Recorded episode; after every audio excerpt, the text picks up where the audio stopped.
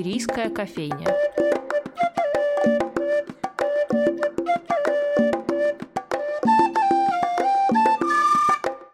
Добрый день, дорогие друзья! В эфире новый выпуск рубрики «Шумерийская кофейня». Меня зовут Анастасия Филиппова, и сегодня у нас в гостях Давид Семенович Голощекин, мэтр петербургской джазовой сцены, мультиинструменталист, основатель и художественный руководитель э, филармонии джазовой музыки. Давид Семенович, здравствуйте. Добрый день. Ну, точнее, на самом деле, это не у нас в гостях, это мы в гостях сегодня, поэтому спасибо, что пригласили.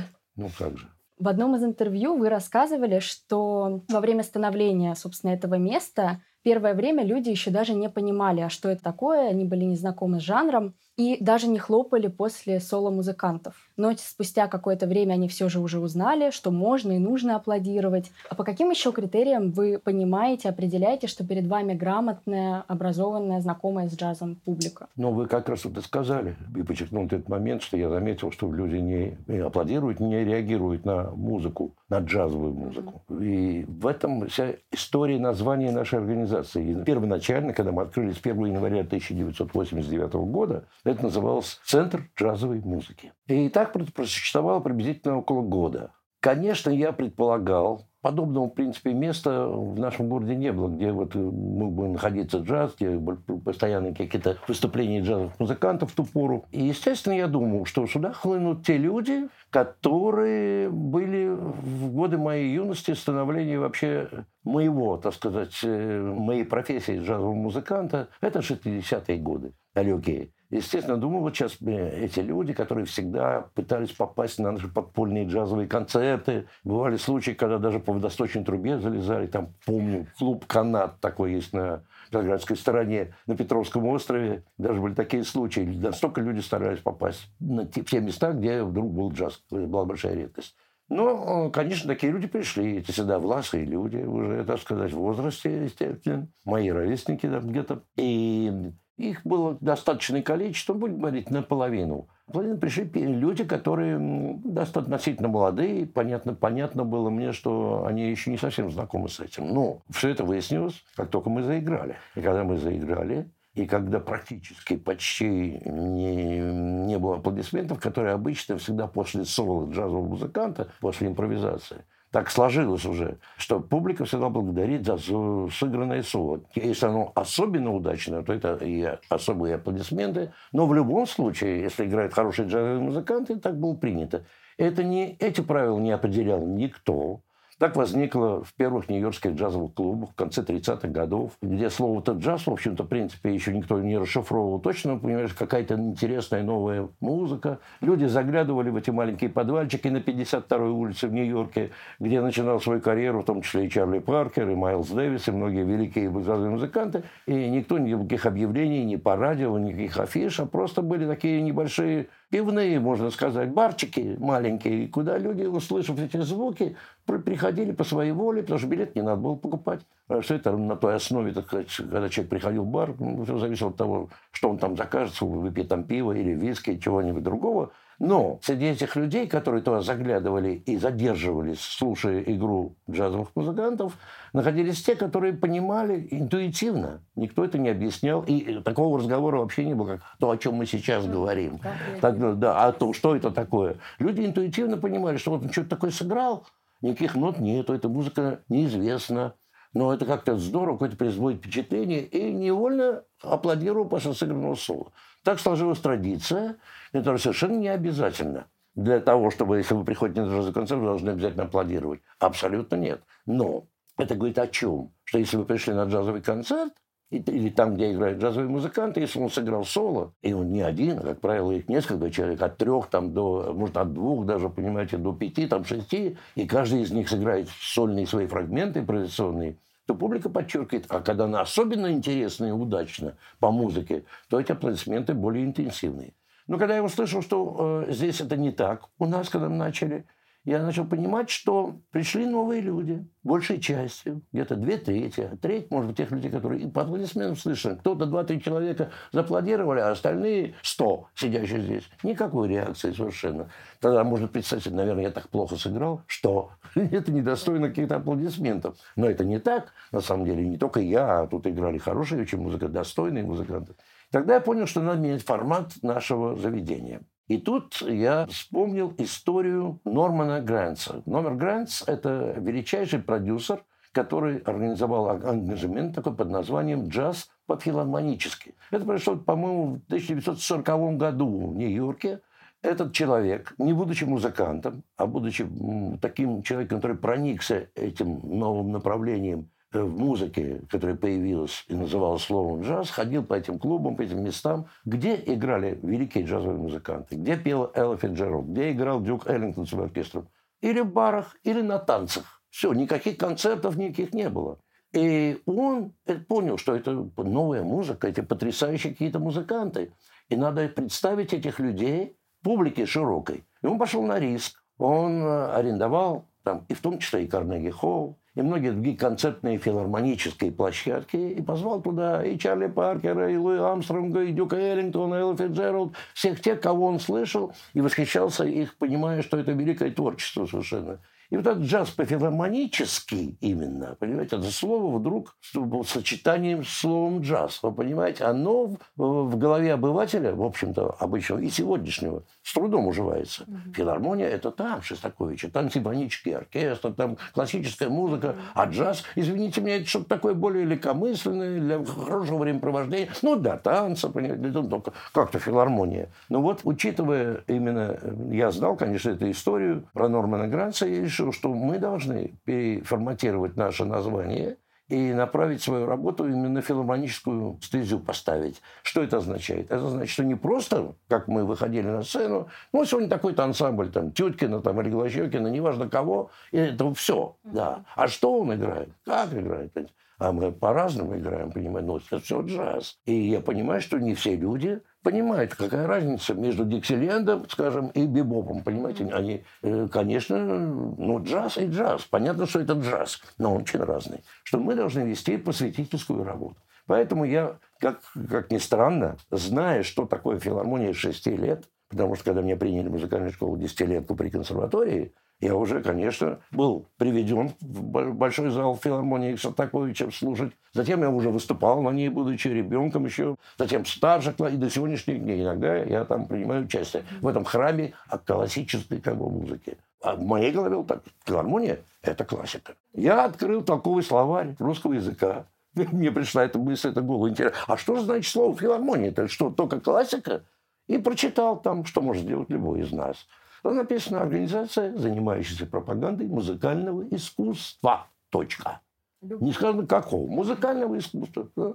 И поэтому я понял, почему это не может быть у нас. И поэтому я создал новый устав. Ведь мы принадлежим комитету по культуре, и это все мы работаем не так, как мы просто хотим. Если бы это было частное заведение, mm-hmm. то не имело значения. Значит, нужно было утвердить это. Меня приняли. Но я пошел по очень простому пути, честно вам скажу. Ничего я не выдумывал. Я попросил своего друга, директора капеллы нашей академической, говорю, дай мне твой устав капеллы академической. Там же классическая музыка, хоровая. Он дал мне этот устав, я его посмотрел, практически переписал весь, вставляя слово джаз, джазовый, э, джаз, джаз, джаз, джаз, джаз, джазовый искусство и так далее. У меня его приняли в ту пору. Надо сказать, хорошее время еще было. Это, знаете, это был 90-й год когда, в общем, никто особенно не придирался к формату, и наоборот считали, что это что-то новое, что-то, я не знаю, приняли бы сегодня. Могло быть, и, и, и, может быть, и не случилось бы. Короче говоря, и мы, я стал строить уже концерты, отдавая, так сказать, должное названию концертов. На афишах появились какие-то надписи, которые говорили о том, что это за музыка, с каким именем это связано посвящение каким-то великим музыкантам их творчеству. Ну, филармоническая работа, так же, как говорят, о Бахе, Чайковском, там, о ком хотите, всегда дающие представление о том или ином композиторе в данном случае, а у нас о том или ином направлении. Угу. Потому что не все равноценно. Учитывая, что мы начали работать двумя коллективами здесь, которые в штате. Это мой коллектив и ленинградский «Диксилент» который явно представлял собой традиционный джаз. Они короли так сказать, этого направления, заслуженный коллектив, который существует уже 65 лет. Можете, и на тот момент это было тоже много. А я играл, скажем, другую музыку, более оперскую музыку, более позднего периода. Какие-то ансамбли, которые появлялись здесь, тоже играли разную. Лейтин, джаз, там, сказать, и прочее все. Надо было это подчеркнуть, потому что люди, приходящие сюда, должны не просто проводить время, учитывая, что у нас еще стоят столики, об этом отдельный разговор, на который можно что-то поставить, и у нас есть там бар и так далее. Люди должны выносить не просто время, ощущение проведенного времени в компании какой-то музыки, а что-то унести свое представление об этом жанре музыкальном.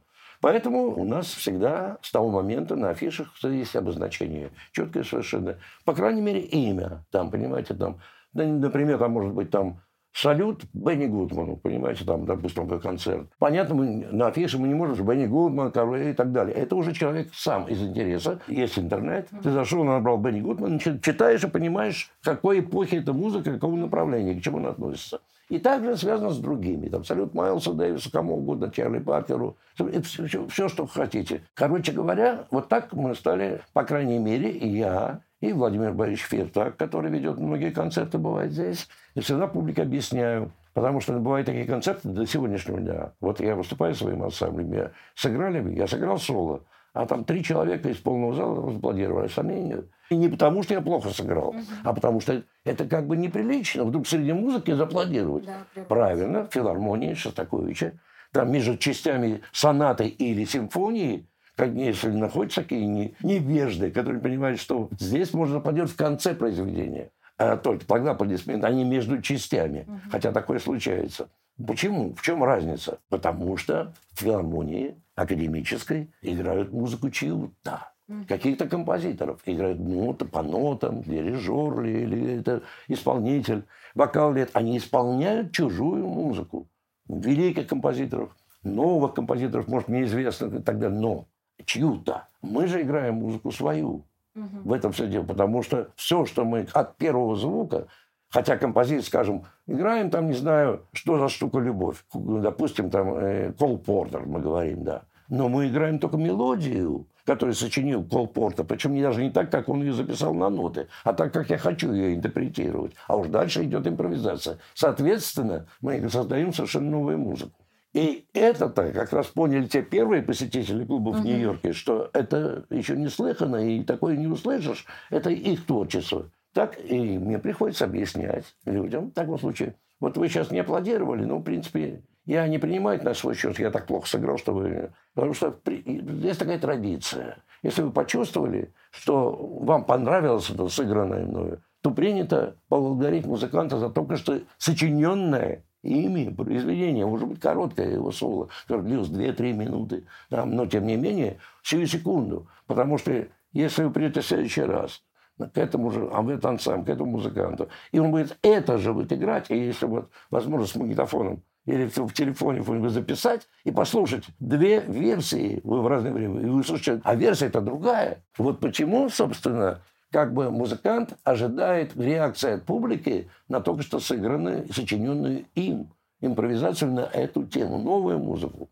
Поэтому приходится, поверьте, до сегодняшнего дня, может, уже 33 года существует филармония, но мне это объяснять людям, потому что многие люди приходят первый раз. И хочется, чтобы они понимали, что не, вот не эти вот какие-то придурки сидят, то есть глупые люди, которые вдруг что-то среди музыки захлопали. Такое можно например, подумать, если ты пришел из той филармонии. Среди музыки вдруг аплодисменты. Неприлично да, как-то. Да, угу. это же... Нет, это как раз наоборот. Угу. Это говорит о том, что вы в курсе дела, вы понимаете, что происходит на сцене, и вы благодарите музыкантов. Поэтому мы занимаемся просветительством. Угу. Потому и филармония джазовой музыки. Да. Вообще говоря о тех слушателях, на которых вы ориентируетесь, вы тоже как-то сказали, что зачастую люди слушают с закрытыми ушами. Мне это показалось безумно интересным. А как эти уши открыть? Как вообще понять, что я сейчас слушаю с закрытыми ушами? Но понимаете, в чем дело? Эта фраза «закрытые уши» знаете откуда? Нет. Нет. В 91 году приезжал Дизи Гелеспи, величайший трубач в истории джаза, если вы слышали, один из великих таких людей. И мне довелось играть и с ним, и для него в Москве был один единственный концерт в зале России. И мне довелось с ним поговорить. Это было большое счастье, потому что это один из величайших людей. И я в разговоре, а он очень приветливым человеком, и, слава богу, мой запас языка оказался достаточно, чтобы беседовать с ним. Я спросил, ну почему, мистер Гелеспи, одни люди вот любят джаз, слушают его, а другие вот совершенно равнодушны, ну никак вот не... А он так подчесал затылок. Видимо, такой вопрос никто ему никогда не задавал, и он, он, может быть, не задумывался над этим, похожим так. Он подумал, сказал, а ты знаешь, говорит, у одних людей уши открыты, а у других закрыты, сказал он. И более точного ответа я вам скажу, это идеально гениальный совершенно ответ. Это правильно, понимаете, абсолютно. Это касается, кстати, и классической, вообще музыки. Вообще музыки. О, да, если говорить.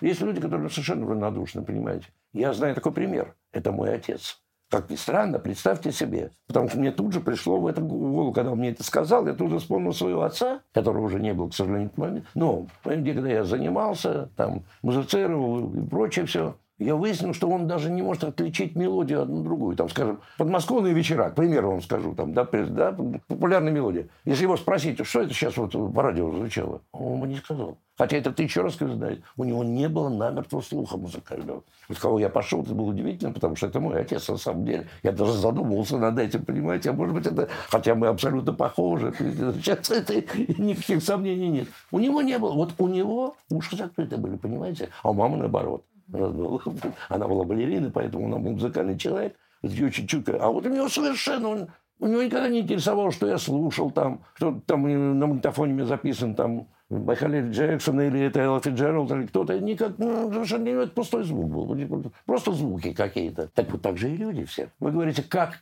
все зависит от воспитания, конечно. Во-первых, от природных данных, конечно, как в этом случае. Но нет человека слуха. Не может... Э, так, это, конечно, исключение скорее. Как правило, люди, в общем-то, слышат. Но воспитать вкус к музыке – это вопрос воспитания. Потому что если с детства, если такие родители, что отдают должное внимание, уделяют музыке, водят ребенка на какой-то концерт, акцентируют как какие-то вещи на музыкальные, тогда, конечно, это развивается вкус и представление о том, что такое музыка. Понимаете, это же не обязательно заниматься музыкой ребенку, не для того, чтобы... Если он будет заниматься, то уж понятно. Хотя бывают такие случаи, что это не помогает. Ну, тогда и бросают вообще музыку.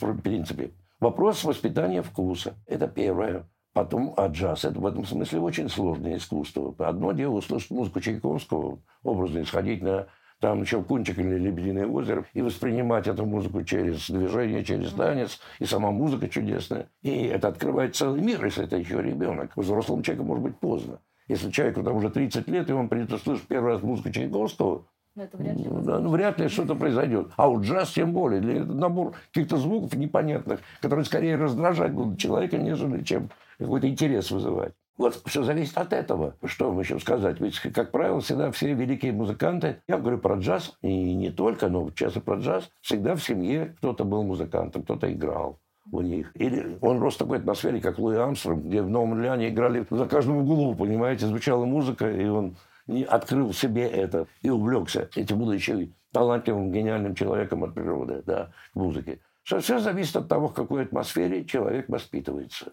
С детских лет. Да, отсюда и я очень рад, что когда мы вот делаем концерты джаз детям, у нас и для дошкольников, и для школьников у нас есть специальные концерты, где подробно мы объясняем, что за инструменты, как мы играем. И даже проводим конкурсы, кто-то лучше станцует под музыку, допустим. Ну, дети, которым 5, 6, 7 лет, понимаете, это очень важно. Это открывается у человека, что, оказывается, он чувствует музыку, чувствует ритм и так и далее. своя причастность это, это развивается, mm-hmm. да. Поэтому все зависит от этого. Ну, знаете, конечно, есть от природы.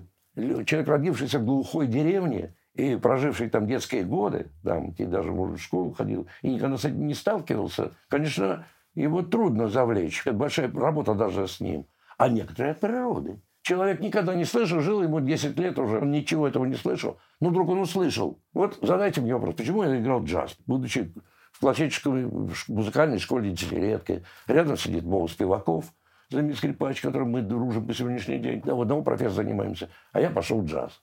Ну, понятно, что я уже был подготовлен к музыке как бы 6 лет. Вообще, что такое музыка, понимал и занимался, да. Но почему джаз, которого не было вокруг на самом деле? Но я услышал что-то, даже в каком-то радио даже. И во мне это вызвало какой-то интерес. А что это такое? Так мне это нравится. Но это я образованный музыкальный с детских лет. А человек не обязательно может образованный, у него будут чуткие уши, откликается, так сказать, эмоционально на какие-то звуки. Дальше он начинает развиваться. А что это? Как? Тут появляется уже интерес сам, какие-то пластинки, какие-то передачи там на радио и так далее – И он начинает все больше и больше... Я таких людей знаю, которые к музыке никакого отношения не имеют, но прекрасно ориентируются в нем, и в том числе и в джазе. Это, видите, как природа плюс атмосфера рядом, угу. где в какой ты э, оказался. Если ты не оказался в такой атмосфере рядом, нет, типа говорит, джаз, да, ну это как такой кошмар. Ребенку если скажи, так, ну, а у него, может быть, и с ушами не все в порядке, понимаете? И он никогда в жизни не будет этим, да? Поэтому это, ну, вопрос все-таки воспитания вкуса, он имеет огромное значение. А если человек взрослый, и у него не было вот этого должного воспитания вкуса, и он абсолютно никак не сталкивался с музыкой, но все-таки хочет начать там изучать, например, джаз, с чего ему лучше начать? Понимаете, во-первых, потому что появилось желание, как вы говорите, изучать джаз. Ну вот, допустим, оно получилось у человека, но он запутался, он не знает, куда ему податься, ему классику начать слушать или сразу с джаза. Э, знаете, взрослому человеку уже трудно найти себя, это я точно могу сказать. Если он никогда не интересовался музыкой, а для него музыка то, что он видит по телевидению, включая там первый канал, он будет считать, что это музыка. На самом деле это никакая не музыка, а какая-то ерунда. По большому счету, если вообще мы говорим музыка, с большой буквы, да, произносим это слово. Ну, какая? Ну, какая-то попса там. И даже профессионально сыгранная. Я не говорю, что не умела. Попсе там музыканты все образованные, они играют все правильно, все чисто, стройно. Сама ценность музыки той, это, к слову, музыка уже не очень подходит. Но как жанр какой-то, конечно, это музыкальный жанр, тем не больше чем. Я думаю, взрослый человек невозможно его в эту веру. Но скорее даже может человек обратить какую-то веру с точки зрения религии, если говорить, да? Вот скорее, да. Он был неверующий, атеист, вообще не представлял себя. А вот на кого он нападет, на какого-то человека, который скажет, ты не прав, ты это почитай, Библию, Ветхий Завет там и прочее. И смотря как человек еще преподнесет ему это, и человек, если он думающий человек, задумается, а музыка, извините, там слов-то нету, там же только звуки. Вот они тронут какие-то струны твоей души или нет? Может, не, может там нечего трогать. Понимаете, другой вопрос. Такое бывает. Ну, ну, как моего отца, допустим, я говорю, пример. Это не исключение. Но это какое-то, может быть, меньшинство или половина человечества. Может, я могу смело сказать, что половина. Я таких людей в Америке, в других странах, в Англии, где хотите, во Франции. Человек, и все. Вот он устроен так. Его эмоциональная сфера, вот его устройство, оно такое, оно реагирует на какие-то вот вещи такие страны, которые трудно назвать музыкой. Он не будет ни Моцарта слушать, не, не будет слушать Колтрейна. Абсолютно. Ему все, все равно. Это, конечно, глубина души и плюс воспитание. Это природные данные, готовы ли они открыться, и, конечно, воспитание. А лучше всего, когда это дети. Потому что когда он еще не сформирован, еще ничего, и у него вдруг говорит, вот послушай это. Или даже не говоря ничего, а просто в эту атмосферу надо ребенка приводить и обращать внимание. Не, наси, не, не насильничать, не требовать, ничего. Он это услышит, и что-то внутри может открыться, а может не открыться. Такое тоже бывает. Да. Давайте перенесемся в 60-е годы, потому что хочется немного проследить вот этот этап джаза. Страна, несмотря там на недолгое потепление, все еще там за железным занавесом, при этом у вас начинается ваша джазовая жизнь, и при этом это опыт музыкальный во многом схожий с зарубежным. Получается, было что-то такое, что связывало Советский Союз с, со всем остальным миром музыкально. Вы можете как-то объяснить, за счет чего это сближение происходило? Видите, мы все-таки действительно в те времена, 60-е годы, когда мы жили за железным занавесом. Mm-hmm. Сюда практически никто не проникал из музыкантов, или исключительно крайне редкие случаи, когда что-то похожее на джаз приезжало сюда, это было очень редко. И по радио и телевидению это не звучало абсолютно никогда. А если по радио это было крайне редко, крайне так замаскировано весьма. И, но тем не менее, всегда находились люди, которые, например, как такой человек, как Колбасев. Сергей Колбасев – это знаменитый человек, вообще-то мореплаватель, инженер, и, и он дипломатом был, кем угодно. К музыке никакого отношения не имел. Но первый прочувствовал джаз, привел и на своей квартире, как известно, на Маховой улице. Мы открывали как раз эту квартиру и с музыкой. Это, это было, не помню, лет 10, 12, 15 назад. Он устраивал вечера, приглашал своих друзей и говорит, послушайте, он привозил из-за границы пластинки. У нас ничего этого не было, конечно, в нашей стране. И смотрит, парите, Эллингтон, послушайте, вот э, и Луи Амстронг первый там. И люди, его друзья, которым было это интересно, устраивал такие вечера. Послушайте, вот вам, пожалуйста. И это продолжалось из поколения в поколение. Отдельные люди, которые это трогал, не будучи даже музыкантами. Как сами понимали, что это новое потрясающее искусство музыкальное. И так я попал в такую же среду. Когда мне было 16 лет, я заканчивал школу десятилетку уже при консерватории, вот, на которую я э, учился. И меня уже интересовало с детства, когда я слушал радио, эстрадная музыка, не буду говорить джаз. В ту пору такого слова не произносили, и я всегда приникал к радио, когда слышал обычное радио, самое, концерт эстрадной музыки, я тут как тут я слушал. А там типа фокстротов, что-то такое, уже не как классика, понимаете. Мне почему-то по природе было заложено уже, видимо, во мне что-то. И мне это было интересно. И таким образом, в общем-то, однажды я, уже будучи почти, наверное, уже где-то в девятом классе, услышал звуки саксофона в нашей в школе десятилетки, где я учился. А я еще там уже, помимо того, что заниматься музыкой, играл в баскетбол. И даже создал там две команды. И женскую, да. Я был жутким фанатом этого дела. И после уроков оставался, бросал там мяч и прочее. И вдруг, выйдя из спортивного зала, там уже был очень хороший зал, там, он и сейчас существует. Вдруг уже никого нет, все уже ушли, там часов уже 9 вечера. Слышу звуки саксофона в басовом классе. А он был такой класс, который всегда закрывал, был на ключ, чтобы никто не дергал струны контрабасом. Понятно это.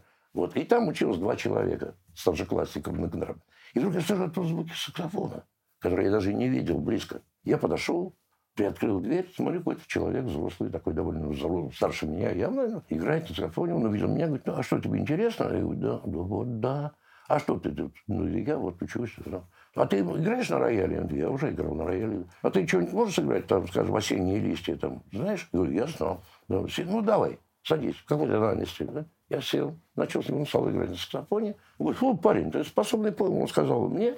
Короче, он оказался сыном преподавателя, который вел контрабас. И тот дал ему ключ для того, чтобы заниматься. Они жили в коммунальной квартире, поэтому заниматься в коммунальной квартире на саксофоне весьма опасно. опасно. Да. И он поэтому дал ключ, он пришел позаниматься уже вечером, когда никого нет уже все. Слушай, давай, ты знаешь, что это способный парень, дай, дай твой телефон, если я тебя приглашу, куда-нибудь, может, поиграем вместе. Я говорю, хорошо. Вот я дал телефон, он позвонил, потом позвонил его брат и пригласил меня даже на вечеринку в какой-то школе, они играли. И я пришел, это был мой первый опыт. Так я вошел в компанию людей, которые знали, что такое джаз, и даже что-то умели. Они были старше лет на 7, на 8 меня, пору уже.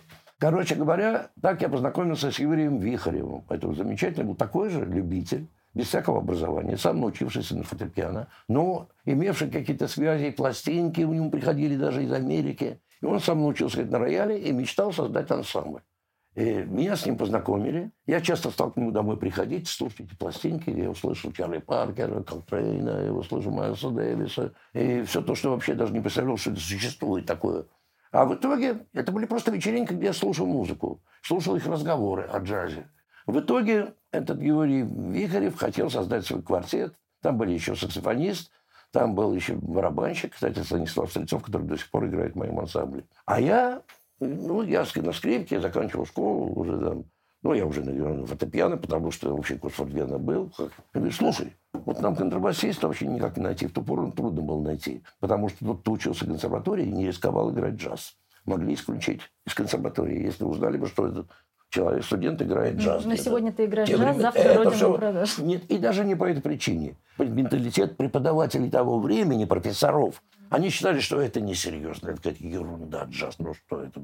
Классические преподаватели, мэтры, настоящие, да, ну, это, они не знали, что такое джаз, мне казалось, что это как в ресторане, знаете, там что-то такое, да, типа. Вот по этой причине. И идеология, само собой, но это не главенствующее, а именно вкусовое отношение. Ну что это ерунда? Ни в коем случае. Ты не должен этого делать, иначе исключим тебя. Понимаете, разговоры были такие.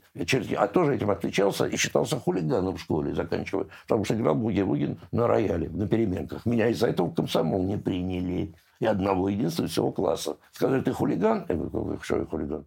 Ты играешь на переменках, в тебя не примем. Через год, если ты исправишься, мы тебя примем. Прошел год, про меня забыли. Я так и не был комсомольцем чему очень рад.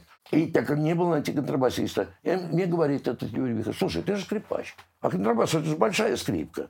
Ты же мог бы играть. Его представление было так, я никогда этом не думал. И я вдруг, никогда не трогая контрабас, вообще не подходя к нему, потому что невозможно было подойти. Мне хотелось в этот класс зайти, но никогда не было, то невозможно было. Я уже чувствовал, да, что контрабас – это вот джаз, это Короче говоря, я говорю, дайте мне две недели. Ну, я сказал, ну, хорошо. Они отнеслись к моему заявлению. Так, ну, я понял, что передо мной открывается колоссальная перспектива. Нашел старичка из Малого оперного театра, который был на пенсии, контрабасист. Он давал в аренду, у него было три контрабаса.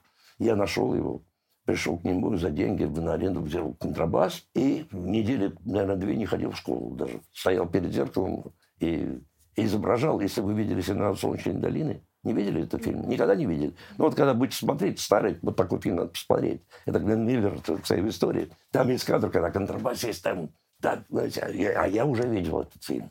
Я рвал эти струны, стер пальцы в кровь, потому что это же пиццикаты, я там все время, понимаете, замотал их уже, в конце концов, там, изолентой, пришел к ребятам старшим, говорю, ну, я готов.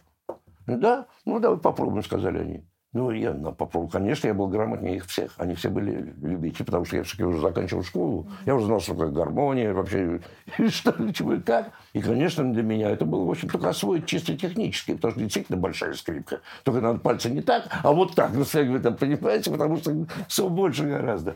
Я заиграл с ними, они удивились, слушай, надо же, давай репетировать. Мы стали репетировать, и больше того, в этом же 61 году, как сейчас помню, 20, 21 апреля, мы оказались на Таллинском джазовом фестивале. Это был единственный в Советском Союзе джазовый фестиваль. Нигде не разрешали, ни здесь, в Ленинграде, ни в Москве. А там, в Таллине, ну, близко к западной границе, там, ну, пусть у них там, пусть, там. Причем с 1949 года проходили фестивали. В Париже в 50 году, через год только сделали первый джазовый фестиваль. А в Таллине было. И все, так началась моя джазовая карьера. Так, дальше уже, я считаю, что с этого момента, с этого дня началась моя, она длится вот уже 61 год. Так что представляете уже. А дальше там уже, это очень долго рассказывать, это целая история. Я думаю, мы когда-нибудь обязательно еще поговорим. Спасибо вам огромное за эту беседу. С вами в Шамерийской кофейне были Давид Голощекин и Анастасия Филиппова. До новых встреч. Спасибо вам огромное.